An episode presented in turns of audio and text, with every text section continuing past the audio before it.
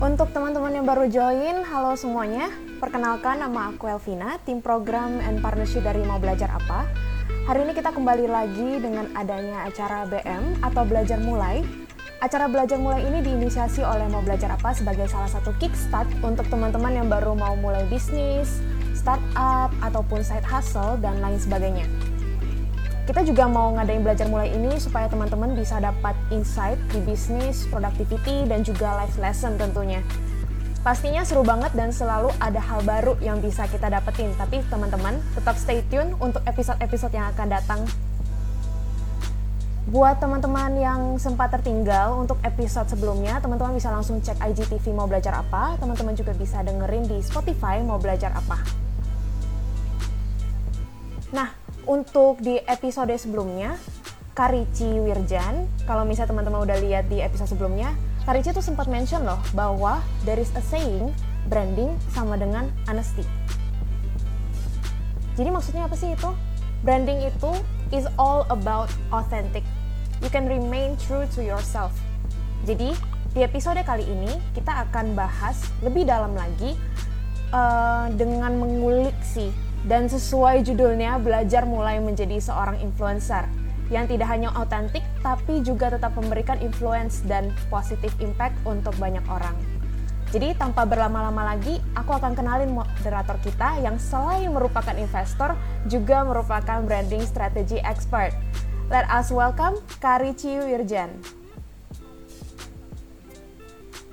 Oke, okay, hai selamat malam semuanya.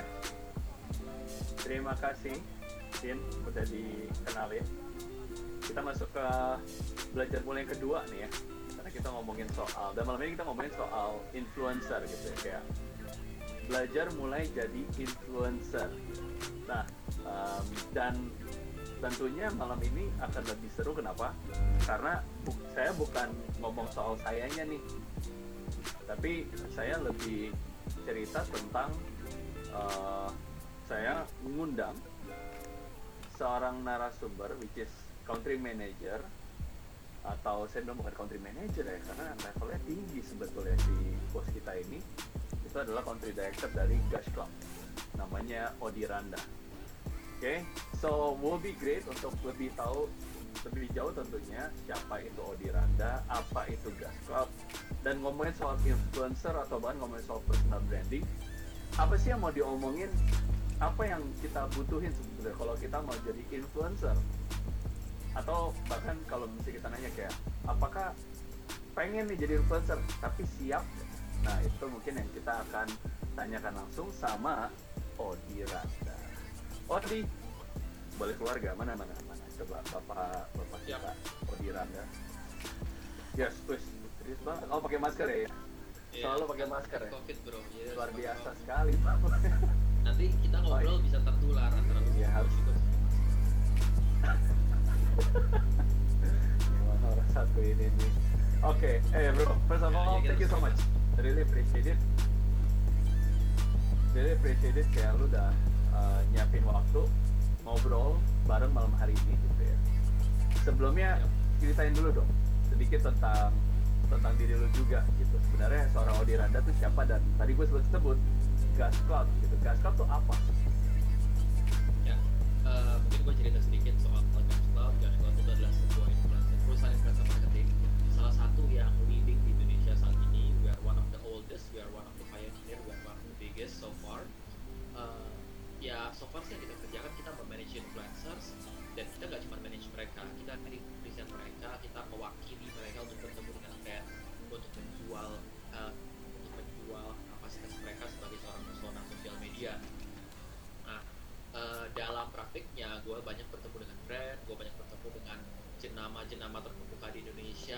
yang ingin menggunakan influencer dan strategi influencer supaya uh, dapat campaign yang lebih viral atau dapat campaign yang lebih uh, lebih rame gitu dengan adanya influencers.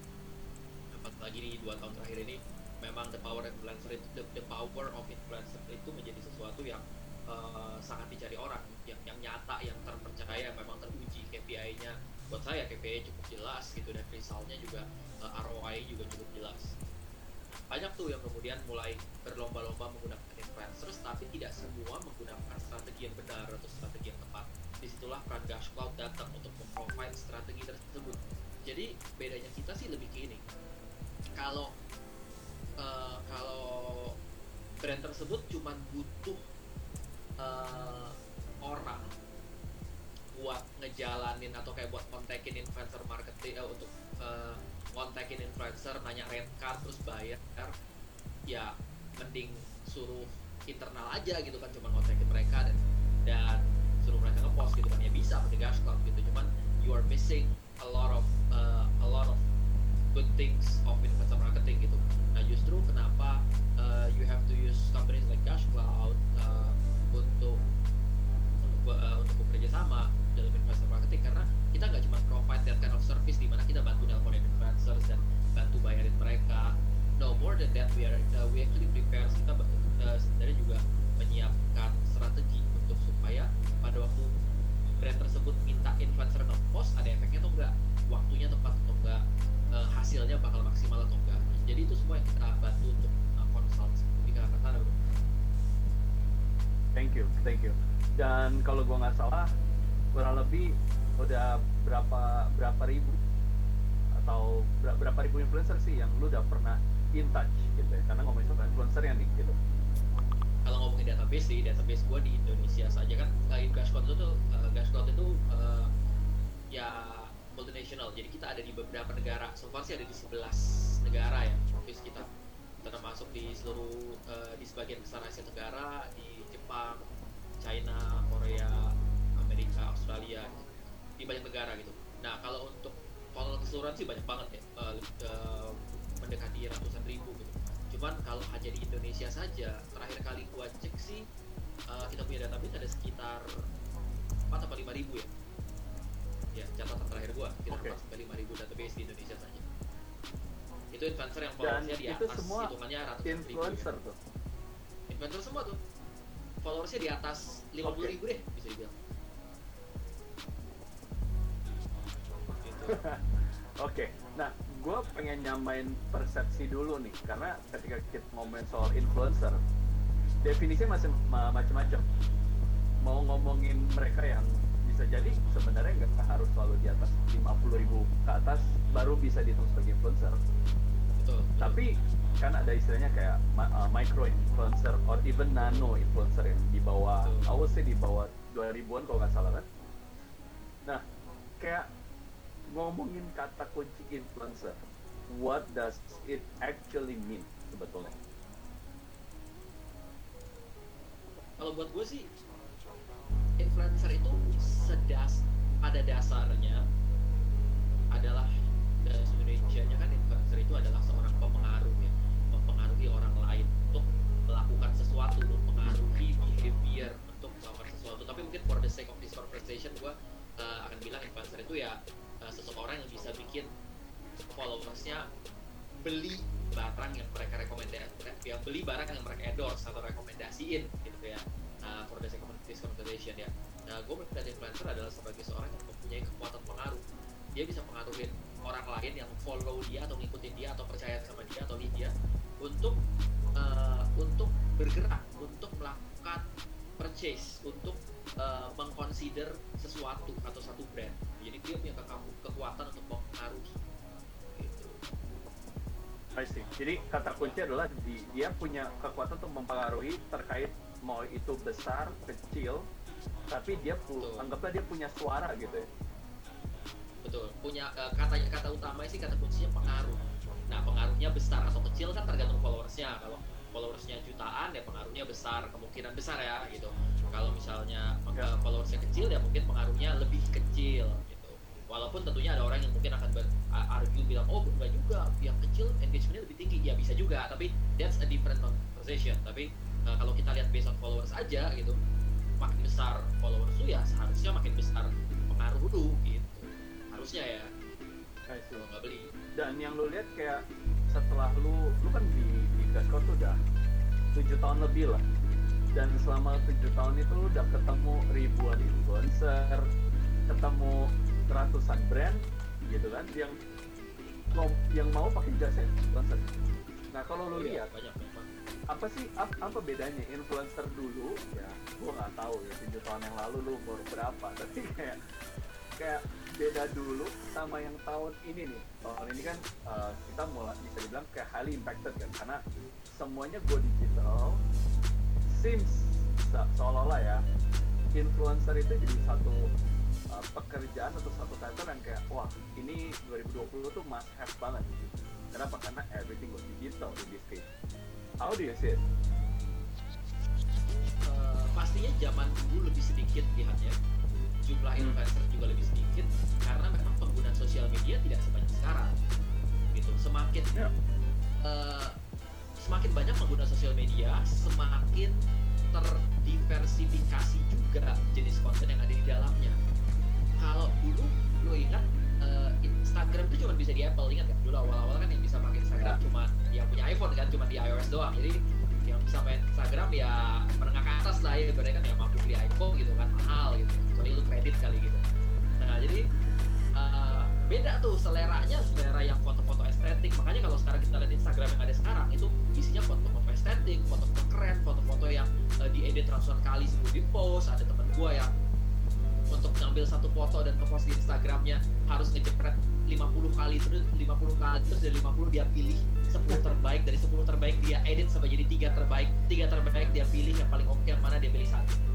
Gitu. Jadi eh, ya itu that's content creation process ya bro. Jadi buat yang mau jadi eh, influencer anda ingat kalau eh, it's not as easy as you think gitu kan.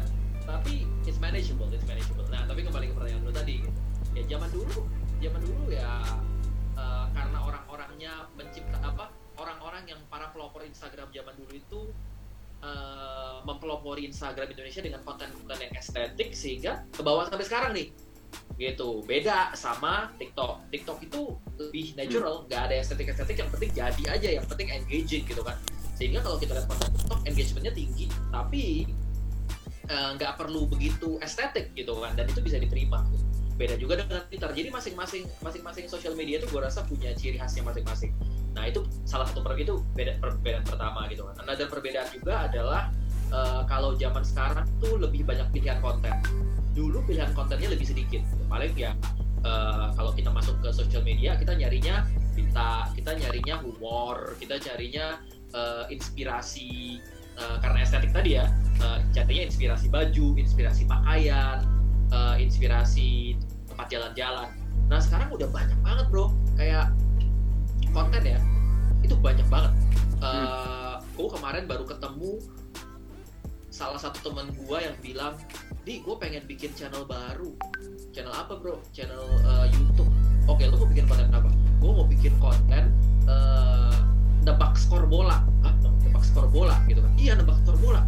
Jadi nanti eh, misalnya nih Liga Champion. Oh Chelsea lawan MU gue akan prediksi. Jadi kayak dia kayak komentator bola online. Terus nanti dia kasih prediksi terus dia kasih kayak bettingnya. Kalau misalnya ini bet apa eh, ini sampai ini betting gitu kan yang ini betnya lebih besar. Ya. karena kemungkinan dia menang lebih besar. Jadi kayak judi bola tapi lewat YouTube gitu.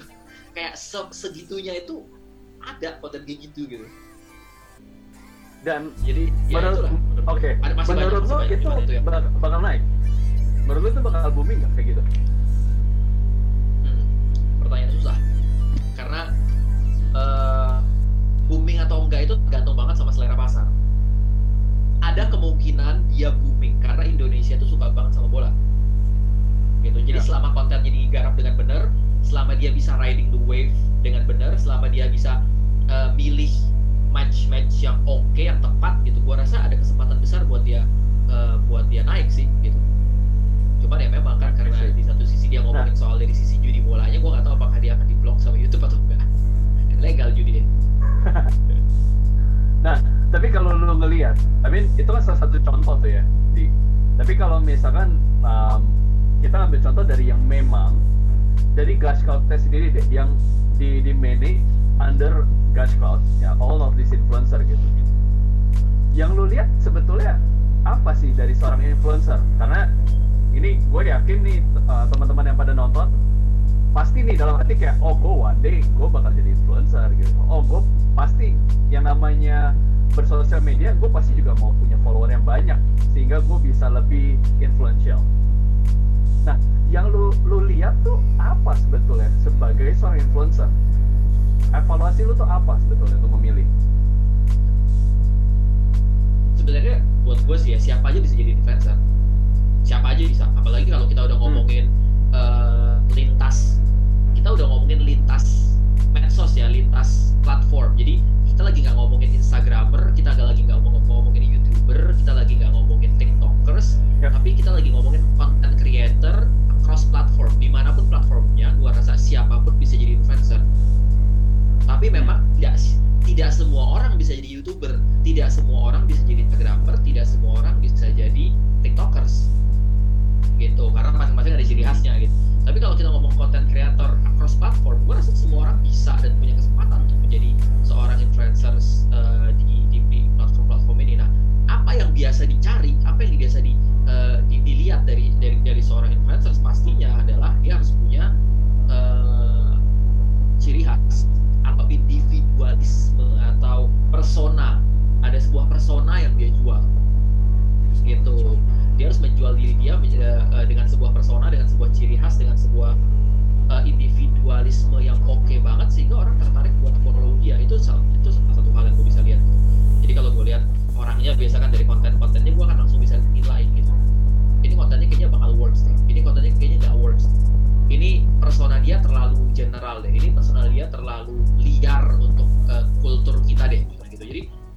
uh, we can see a lot of things tapi satu kata sih personanya itu individualisme atau individualitasnya itu.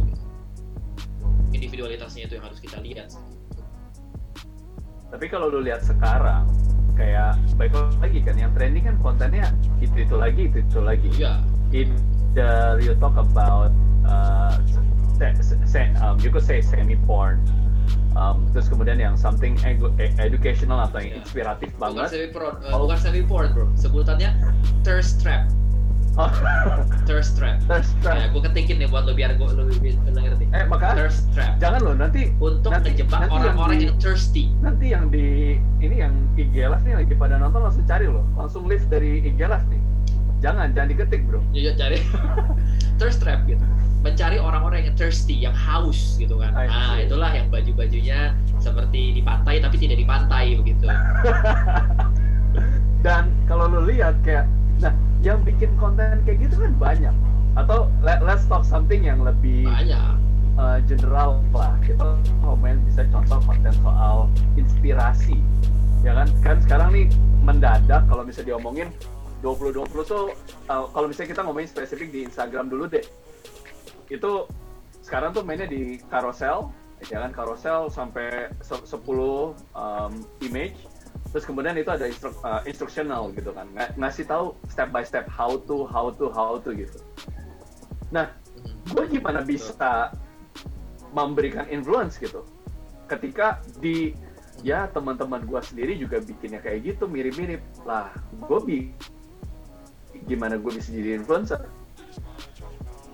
emang susah bro jadi influencer gitu kan. Kalau lo tanya sama gue gimana lu bisa jadi influencer? Lu bisa jadi influencer. Kalau followers lu 50 aja lu sebenarnya bisa dibilang influencers dengan catatan dengan catatan nih lu followers 50 nih.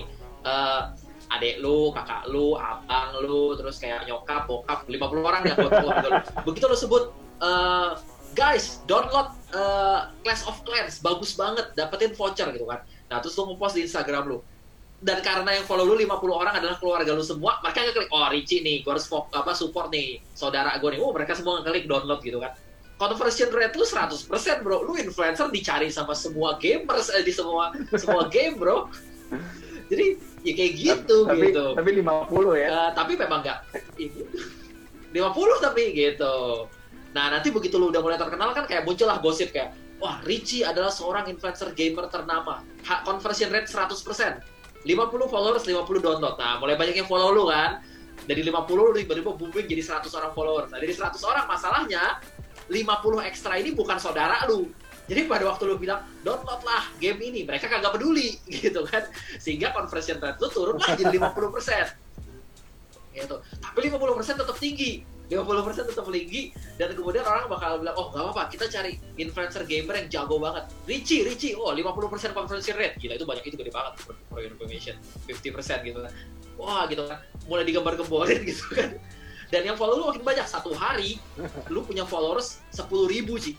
Followers lu 10.000 ribu nih sebagai influencer gamer nih. Tapi again, tiap kali lu ngepost, yang download cuma 50 orang saudara lu ini doang nih conversion rate lu yang tadinya 100% turun jadi berapa tuh? 50 dibanding 10 ribu.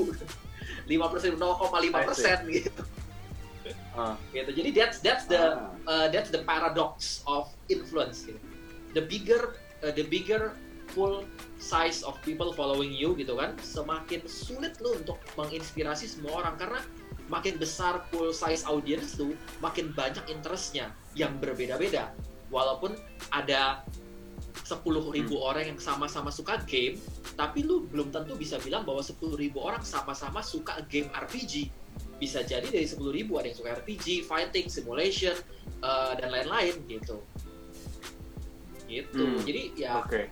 uh, the hard truth about influencer is semua orang bisa dapat followers yang banyak, tapi menginfluence orang lain is not as, is not as easy as you think. Gitu. Gila. Gua gua berasa kayak gua kayak ditembak gitu sama country director ya.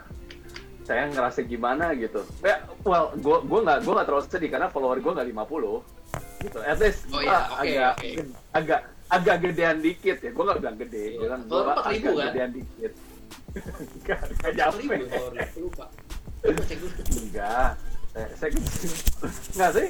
Nah, kayak dengan keinginan buat gini, ya anggaplah motivasinya lurus nih ya, bahwa kayak ya gue pengen uh, pengen dunia jadi lebih baik gitu kan, ada yang motivasinya kayak oh kalau menjadi influencer ya tujuannya duit.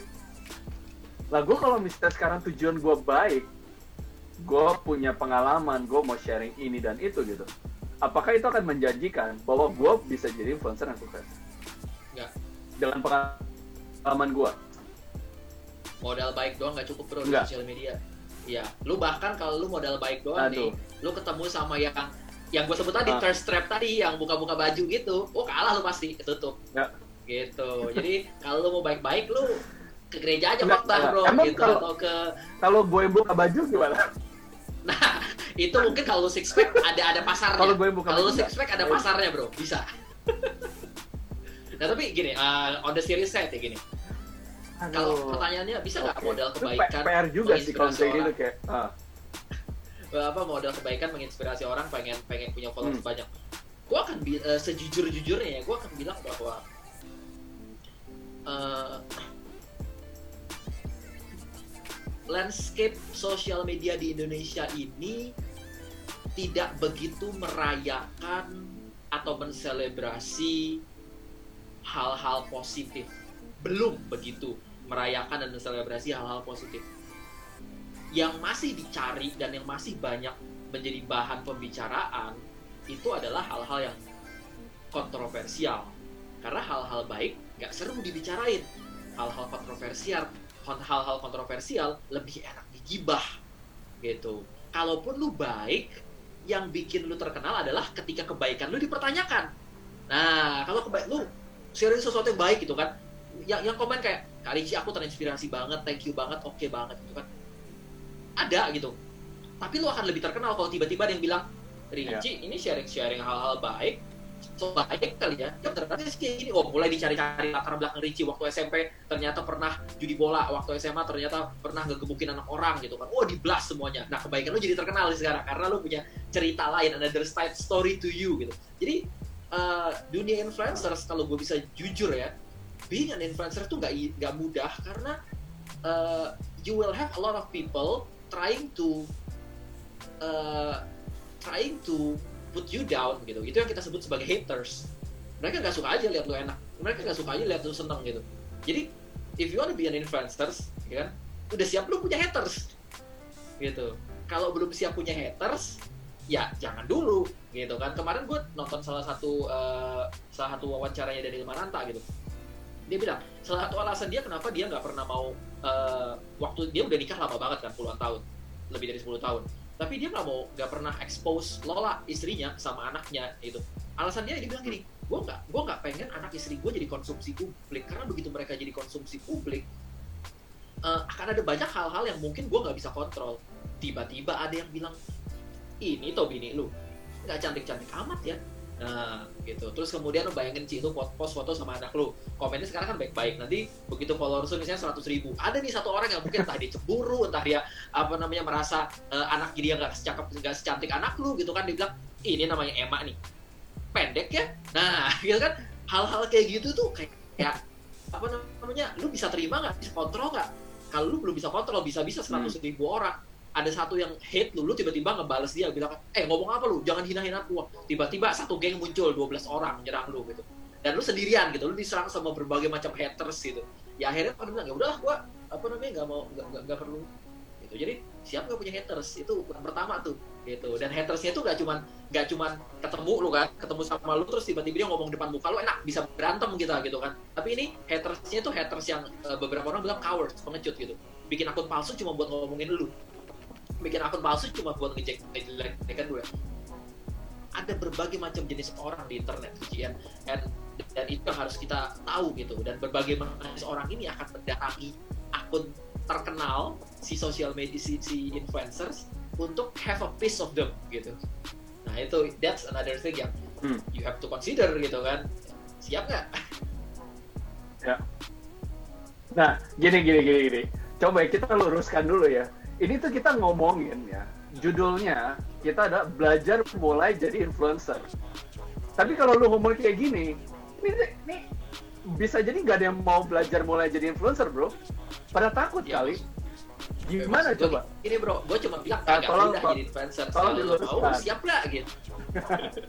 Gitu. Jadi kayak gue cuma bilang nggak mudah jadi influencer gitu. Kalau mau jadi kalau mau jadi influencer kecil ini it's a game of skill lah bro. It's a game of skill gini kalau lu mau jadi gak cuma influencers kalau lu punya bisnis kecil punya toko kecil lu gak akan kena banyak badai.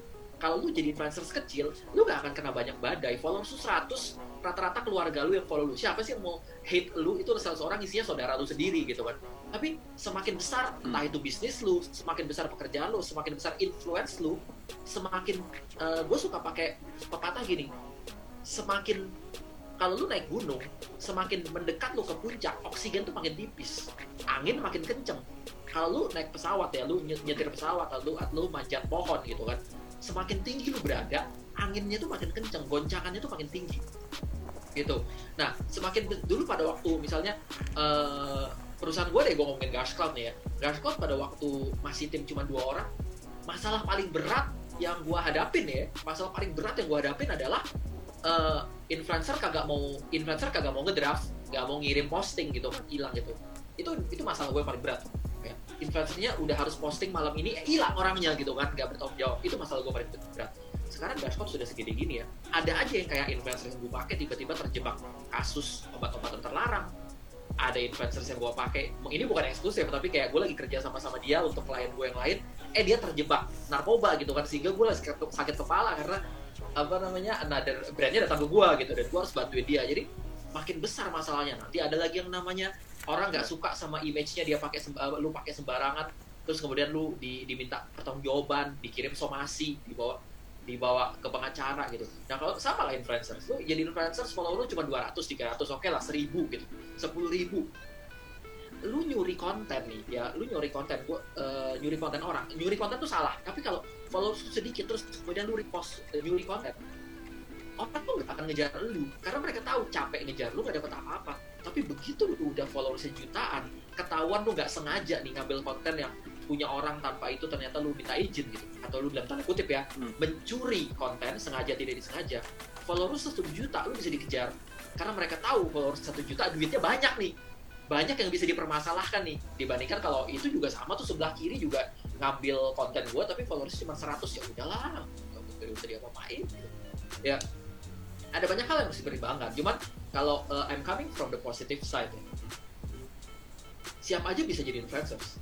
Selama you are willing you are willing to uh, to prepare yourself to build yourself membangun persona lu membangun uh, membangun personal branding lu dan gue cuma bilang bahwa uh, nggak semua orang beruntung untuk jadi influencer overnight. Mungkin kita ada yang bilang sama gue, di ada tuh influencers yang uh, semalam yang overnight celebrity gitu kan, tiba-tiba besok ya. viral jadi influencers. Iya. Tiba-tiba yeah. boom.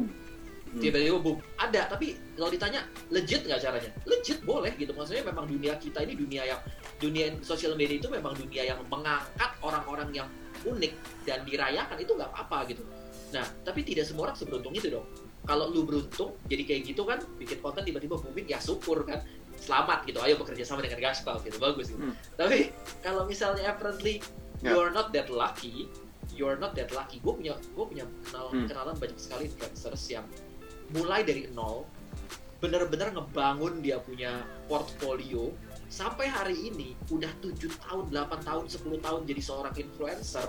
Dari zaman blog pindah ke Twitter, dari Twitter pindah ke Instagram, Instagram coba-coba TikTok, YouTube. Udah coba berbagai macam platform influencer. Dari dulu sampai sekarang followersnya bertahun-tahun 100 ribu doang. Nah ada yang kayak gitu. Ada yang kayak gitu. Dan Hmm. apakah gue bilang bahwa dia gagal? Enggak.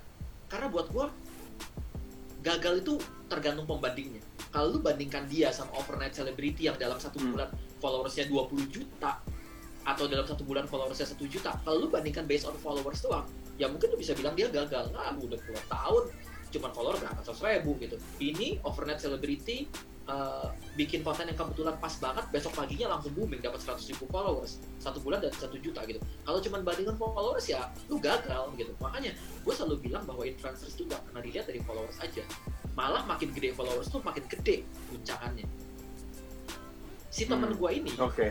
yang gue bilang berpindah-pindah ini ya kan berpindah-pindah Mhm. dan akhirnya sampai sekarang cuma punya 100 ribu followers ini 100 ribu followers dia setiap kali dia ngepost sesuatu barang barang Hmm. apa pun itu yang dia bilang gue lagi beli ini nih gue lagi pakai ini itu yang beli itu bisa kayak Jadi. eh, dari 100 ribu yang beli itu bisa ratusan orang bro terbuktinya dari mana Wow. dia kasih tahu Oke. gue di nih yang beli nih gitu. Dan dia suka bikin kayak semacam kayak gini nih kayak acara IG live eh, kayak gini kan. Dan dia beberapa kali itu bikin eh, webinar tuh berbayar. Temen gue ini. Yang ikut bro ini webinar berbayar loh bukan webinar gratis. Ini kita jujur kita bikin webinar gratis. Terus ini gue sama Ricci by the way buat, buat yang nggak tahu gue sama Ricci ini bikin semacam webinar gratis gitu. Itu yang ikut kayak 100 orang gitu. Gratis loh ya gratis. 100 orang 30 orang 50 Ya. orang. Gratis nih. Ini si temen gue yang 100 ribu uh, follow yang puluhan tahun jadi influencer followers cuma 100 ribu. Bikin webinar berbayar. Gak murah. Gak murah. Paling murah tuh 500 ribu per orang. Paling murah tuh 500 ribu per orang. Yang ikut bro terakhir kali dia share ke gue yang ikut kayak 200 orang ya? 200 Hmm. orang yang ikut. 200 orang mau bayar 500 ribu buat nonton dia. Bikin webinar that's something ya nah sekarang kalau gue tanya gagal nggak? Enggak. Ya kan? Hmm. kalau cuma lihat followersnya Ya. wih kalau berpuluh-puluh tahun lu bangun karya followers cuma 100 ribu. Kalau cuma based on followers gagal. Tapi kalau sekarang gue tanya kita hitung-hitungan duit deh. Bikin webinar satu kali bikin webinar 500 ribu. 500 ribu per webinar yang ikut 100 orang. Berapa tuh? 50 juta. Yang ikut 200 orang 100 juta. Satu bulan dia bikin webinar dua kali berapa pendapatan dia? 200 juta modal bikin webinar. Webinarnya berapa lama? Dua hari. Webinar dua hari persiapannya ya dua minggu deh paling banyak. Dua minggu 200 juta dua minggu foya-foya. Gagal nggak? Ya, nah itu ya, yang ya, gue ya. mau bilang adalah ada proses. Puluhan tahun Hmm. dia ini proses yang kemudian membuahkan hasil gitu. So kalau kalian bilang mau saya mau belajar jadi influencers, kalian harus ingat bahwa overnight success itu kalau dapat syukur, kalau nggak dapat mungkin lu harus siap untuk membangun step by step puluhan tahun ini yang akhirnya bisa sampai ke sana gitu. Dan ini gue mau ngomong satu lagi ya, eh, ini gue kesannya menjatuhkan banget Hmm. ya, tapi nggak apa-apa deh. Ini kita ngomong yang Oh, nggak apa-apa, nggak apa. apes apes Laptop apes ya. Jadi kan tadi kan ya kalau kita ngomong bell curve, bell curve ya, bell curve gitu kan. Pareto principle dari 100 orang dari 10 orang yang berhasil itu yang yang above average itu dua orang. Itu Pareto principle kan. Hmm. Yang 8 ini normal. Ya. Gitu. Jadi berarti yang dua ini benar-benar yang gue bisa sebut overnight Mhm. tadi itu dapat instant success dan mereka bisa sustain itu ya. Eh, mereka nggak cuma instant success tapi mereka benar-benar bisa sustain. Mereka bukan tipe orang yang instan terus jatuh enggak. Tapi mereka yang eh, instan tapi bertahan gitu. Ada tuh yang kayak gitu. orang-orang yang menurut gue gue cukup kagum ya contoh deh paling satu, satu contoh yang menurut gue kalau kita mau ngomongin influencer deh kita ngomongin artis aja. Menurut gue Justin Bieber tuh instant success. Waktu dia bikin lagu Baby boom langsung gede kan? Walaupun banyak haters ya pada waktu itu kan karena siapa nih anak kecil tiba-tiba nyanyi lagu Baby Baby Baby gitu tiba-tiba boom naik gitu. Nah banyak yang bilang ah ini bentar lagi mati nih anak ini cuma modal nyanyi Baby doang. Tapi enggak Justin Bieber berhasil men menjaga menjaga apa namanya uh, menjaga popularitasnya dia menjaga karyanya dia sehingga sekarang dia lebih besar dari dia pada waktu pertama kali jadi overnight celebrity ada overnight celebrity yang berhasil mempertahankan karyanya ada gitu nah itu yang gue bilang tadi 10 ada dua nih tapi hmm. 8 yang normal ini adalah 8 orang yang harus take the long process take the long road membangun hmm. membangun karyanya perlahan perlahan lahan sampai berhasil dan dari 8 orang the sad truth adalah ada dua orang yang benar-benar apes banget udah bangun puluhan tahun gak nggak berhasil. Followersnya nggak banyak nggak dapet duit juga ada gitu. Nah dua hmm. orang ini yang uh, dua orang ini yang menurut gue memang mungkin dia bukan berada di tempat yang tepat aja gitu. Memang mungkin hidup lu lu you are not born to be an influencer gitu. Sejujurnya memang semua orang bisa jadi influencer tapi tidak semua orang bisa sukses sesukses itu sebagai seorang influencer gitu. Kalau kita ngomong sukses maksudnya ngomong sukses maksudnya lu pengen bisa menghidupi diri lu pengen bisa kayak uh, eh, full time influencers. Banyak yang mencoba tapi tidak sedikit tidak tidak banyak yang berhasil sebenarnya. Hmm. nice. Oh that's tip bro. Jadi uh, uh, gimana caranya saya bisa bisa uh, gimana caranya saya bisa masuk uh, kapan nih saya bisa masuk di bawah manajemennya uh, Gas Cloud ya supaya supaya gue nggak di termasuk yang di delapan orang yang tadi gitu loh. Ini pertanyaan nah, tapi bro. tapi gini gini gini. Uh, yeah. Kayak karena gini kayak sekarang nih yang lagi rame adalah kalau ngomongin soal uh, eh, gue rasa if we can sum up tadi kita udah ngobrol nih almost like uh, berapa? Kita udah ngobrol mau 30 menitan nih. Kalau lu ngeliat pertanyaan gue gini. Tadi lu udah bilang di awal bahwa kalau mau jadi influencer tuh lu bisa bilang ada originalitas ada indie ada something yang authentic gitu di lu. Nah, gue akan ngomongin karena gue pribadi kita do kelas kayak personal branding. Dan yang ngomongin soal personal branding di tahun ini tuh kayak banyak gitu. Nah, apakah personal branding itu akan gue nggak gue nggak bilang bahwa jadi garansi bahwa lo bisa sukses sebagai influencer. Tapi apakah personal, seberapa penting personal branding buat seorang influencer di mata lo? kalau lu nggak punya personal branding kalau lu personal branding tanpa brand hanyalah personal ink. Gak gue bercanda. Ya ya. Be ya benar tapi bener. ya namanya juga benar iya. Maksudnya ya ya maksud gue personal branding itu penting gitu kan. Uh, untuk seorang influencers gitu kan itu penting banget. Itu penting banget. Uh, kalau lu nggak punya personal branding hmm. lu akan jadi sama dengan ratusan ribu pengguna Instagram enggak ratusan juta pengguna Instagram di luar sana dan kalau lu nggak punya personal branding orang nggak akan menemukan satu hal yang menarik buat di follow dari lu. Misalnya nih lu ngepost soal fashion. Hmm. tapi nggak ada personal branding gitu kan? Fashion aja yeah. lu post gitu fashion sembarangan gitu. Nggak ada personal brandingnya. Orang akan berpikir apa bedanya dia sama kalau gua nonton Vogue atau gua nonton Fashion TV ada mending Fashion TV ada personal branding ada ada brandingnya gitu kan. Atau kalau misalnya lu bikin jokes lu bikin channel jokes tapi nggak ada nggak ada branding nggak ada personal brandingnya nggak ada satu ciri khas tertentu gitu yang menarik dari lu gitu. Ada banyak ada ada banyak banget akun jokes di luar sana yang bisa melakukan itu gitu. Sehingga lu akan kehilangan mereka akan punya lebih banyak pilihan. Kembali ke poin gue yang di awal tadi gue bilang kan bahwa uh, orang itu punya interest yang beda-beda. Dari 100 ribu followers tuh sama-sama suka games tapi ada satu yang suka game fighting ada satu yang suka game sport ada satu yang suka game uh, RPG ada satu yang uh, suka yang lain lagi strategi gitu. Nah kalau lu nggak punya personal branding lu akan jadi salah satu dari sekian banyak gamers di luar sana yang dan they have they have options masalahnya. They have options mereka tuh punya pilihan. Dan ketika mereka punya pilihan dan lu nggak punya sesuatu yang menarik buat mereka follow lu tuh akan cuma akan jadi satu dari sekian banyak. Kalau gue suka pakai analogi gini. Gue suka pakai analogi uh, analogi baju.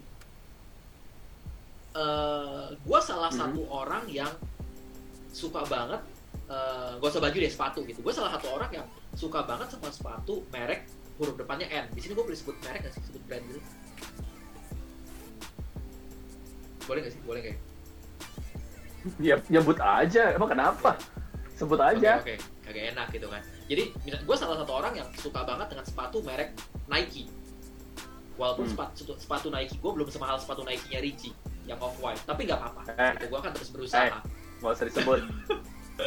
Tapi gue salah satu orang yang suka suka sepatu Nike gitu kan. Sampai ada hashtag kan dulu ada hashtag tim Adidas, tim Nike gitu kan. Nah, gue termasuk tim Nike Oh. gitu kan. Kenapa gue suka Nike? Karena buat gue modelnya dia, personanya Nike itu cocok di gue, cocok banget di gue gitu. Gue suka banget Hmm. gitu personanya dia tuh cocok banget di gue gue suka banget gitu nah itu sebuah personal branding itu adalah sebuah branding dari si Nike yang gue suka sehingga pada waktu eh, sehingga sepatu Nike bukan hanya sekedar sepatu buat gue ketika Hmm. gue nggak punya preference ketika gue nggak punya preference gue mau beli sepatu pilihannya banyak Nike Adidas New Balance Mori Moreno eh, Kasogi Pro ATT apalagi Carvel kan bangga buat Indonesia gitu kan. Kompas banyak gitu. Bata. ya bata gitu kan. Nah, tapi begitu gua punya punya begitu begitu ada sepatu satu sepatu yang menarik hati gua karena personal brandingnya dia karena ciri khasnya dia karena individualitasnya dia karena etosnya dia karena apa pun itu yang gua sukai dari Nike tiba-tiba option gua punya prioritas.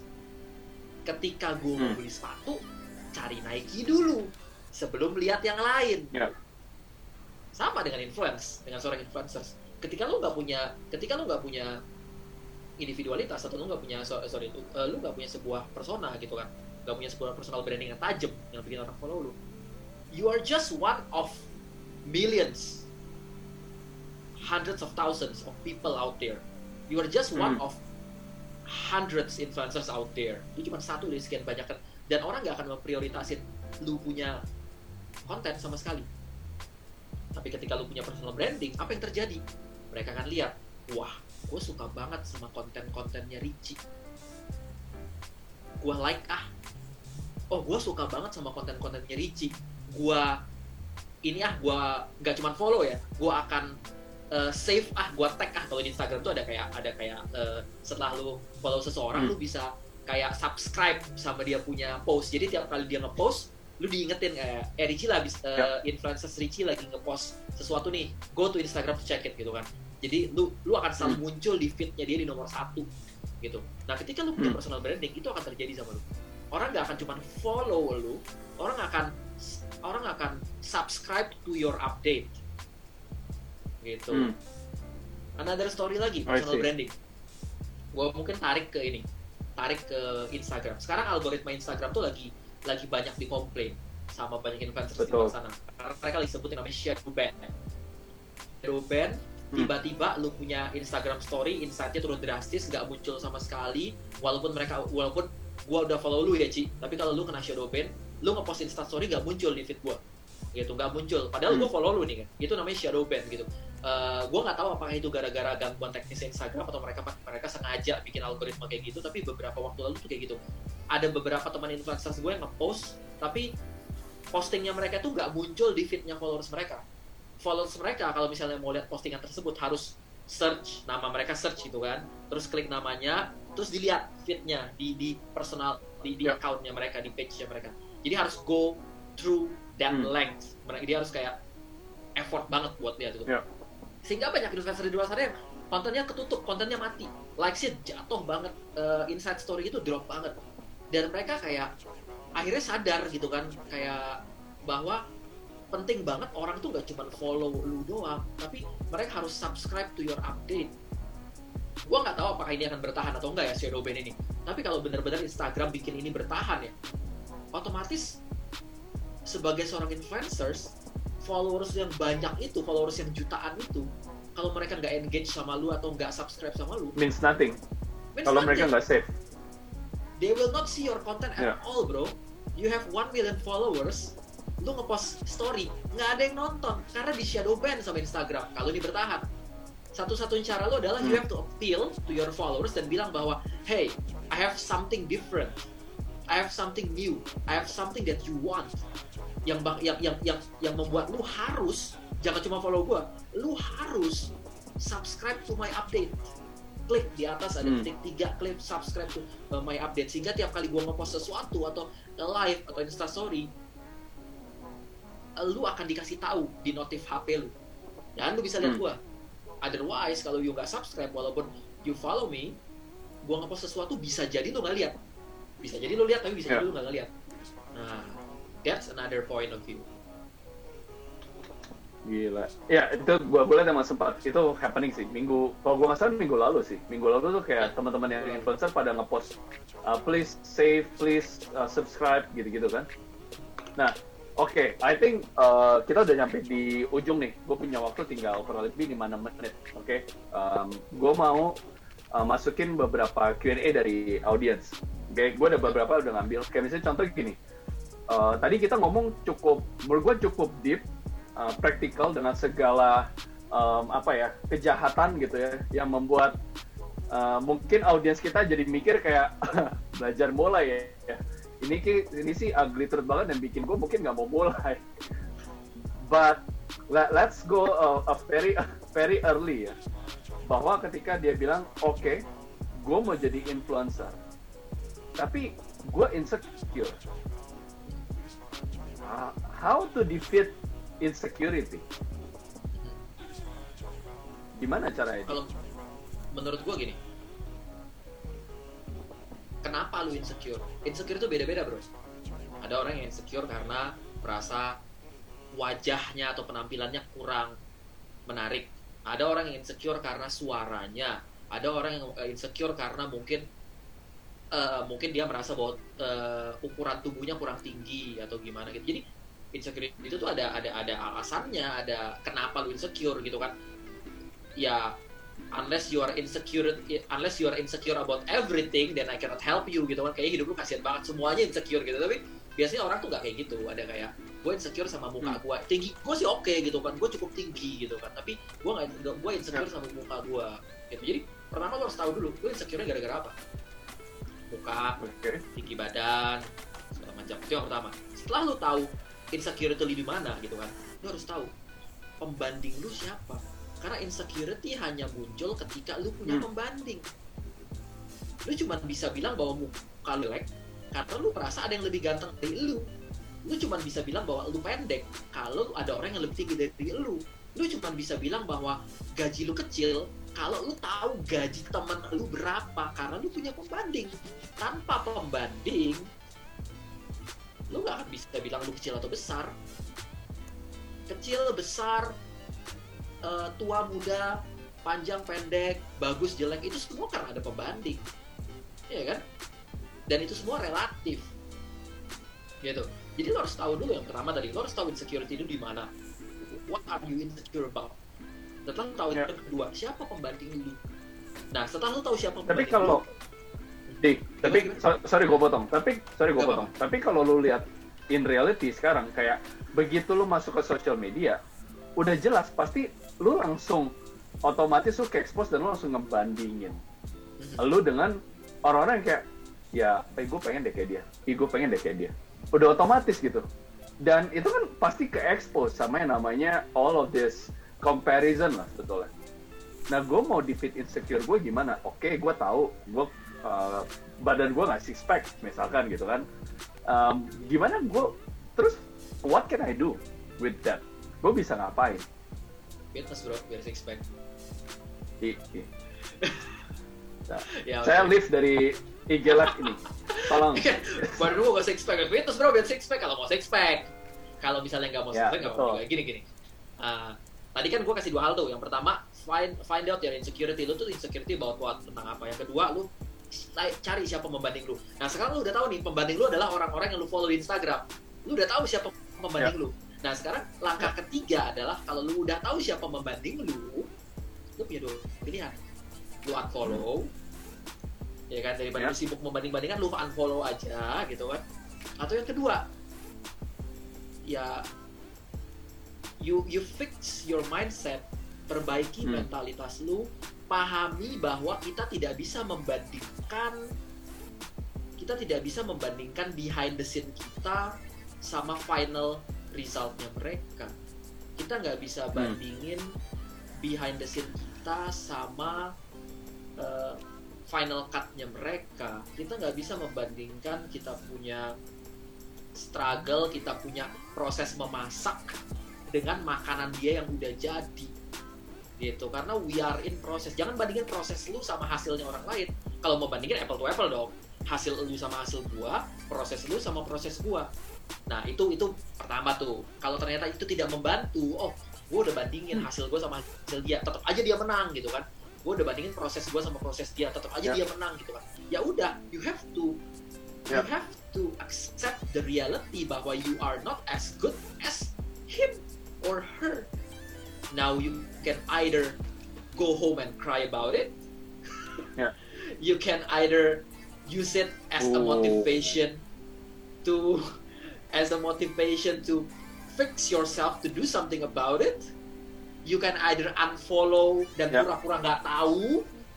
You have a lot of choice, bro. Mhm. Sebenarnya mau nggak ambil choice? Ada banyak choice-nya. Iya. Yeah.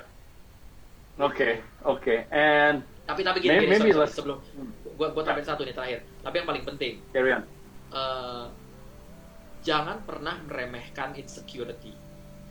Banyak orang bilang ini, Hmm. banyak orang bilang gini, ah lu insecure, ya udah banyakan doa aja, ya udah ah, lu insecure, ya udah eh, banyakan motivasi diri aja, oh lu insecure, positif aja bro. I wanna say this, orang yang insecure itu tidak bisa semudah insecurity itu tidak bisa semudah itu disembuhkan dengan doa, dengan uh, positivity, dengan motivasi, nggak semudah itu. Karena bisa jadi insecurity itu muncul dari latar belakang bertahun-tahun yang udah muncul, eh, yang yang yang udah tertumpuk sekian lama. So itu udah close, itu udah close banget, udah borderline mental disorder. Jadi if you're insecure about yourself, gua akan sangat gua sangat sangat anjurin lu untuk find someone to talk about it. Find someone and talk Hmm. about it.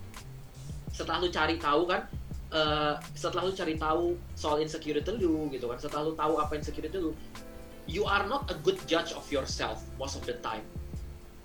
Uh, you don't know what you don't know. So you have to Hmm. find someone who knows you better than you, or someone yang bisa lihat blind spot lu. You have to find a friend, you have to find a mentor, you have to find a uh, uh, uh, someone yang bisa bantuin lu go get through this insecurity. Karena I believe insecurity insecurity itu akan sangat mudah ter, akan sangat mudah beres kalau you have someone to help you go through untuk melewati ini. So find someone, find a friend, find a mentor, find someone to help you go through this insecurity. Itu my last advice. Okay, very nice. Terima kasih banyak, Podi. I think thi- thi- this is apa ya? Gue boleh bilang salah satu sesi yang menurut gue it's very sharp gitu. Kenapa? Karena emang we talk the ugly truth. Dan kalau mau jadi influencer bisa nggak? Bisa. But these are the hard truth yang menurut gue uh, teman-teman semua mesti to dengar. prepare yourself first ya. khususnya Prepare kalau buat this, kita ya. ya kita orang-orang baik yang ya kita orang baik gitu masa kita punya hater sih Nah, mungkin kadang-kadang mikirnya Iya. gitu kan but Iya.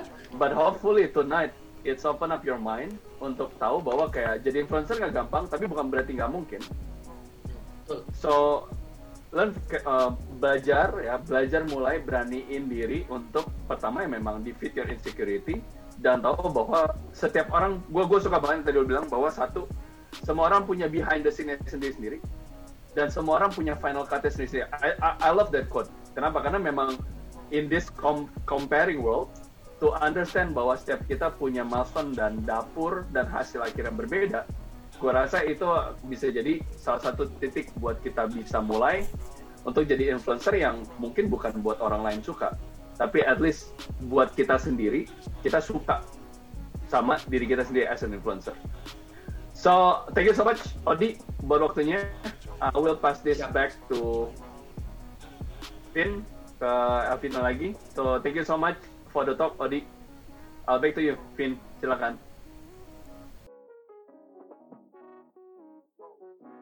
Itu aja untuk sesi kali ini. Terima kasih semuanya. Terima kasih Kak Ricci dan terima kasih Kak Odi yang sudah sharing ilmu. Dan eh, kita hari ini udah sharing tentang belajar bagaimana memulai menjadi seorang influencer. Semoga bermanfaat untuk teman-teman semuanya dan jangan lupa untuk stay tune untuk episode-episode selanjutnya dari Belajar Mulai. Good night and have a good rest.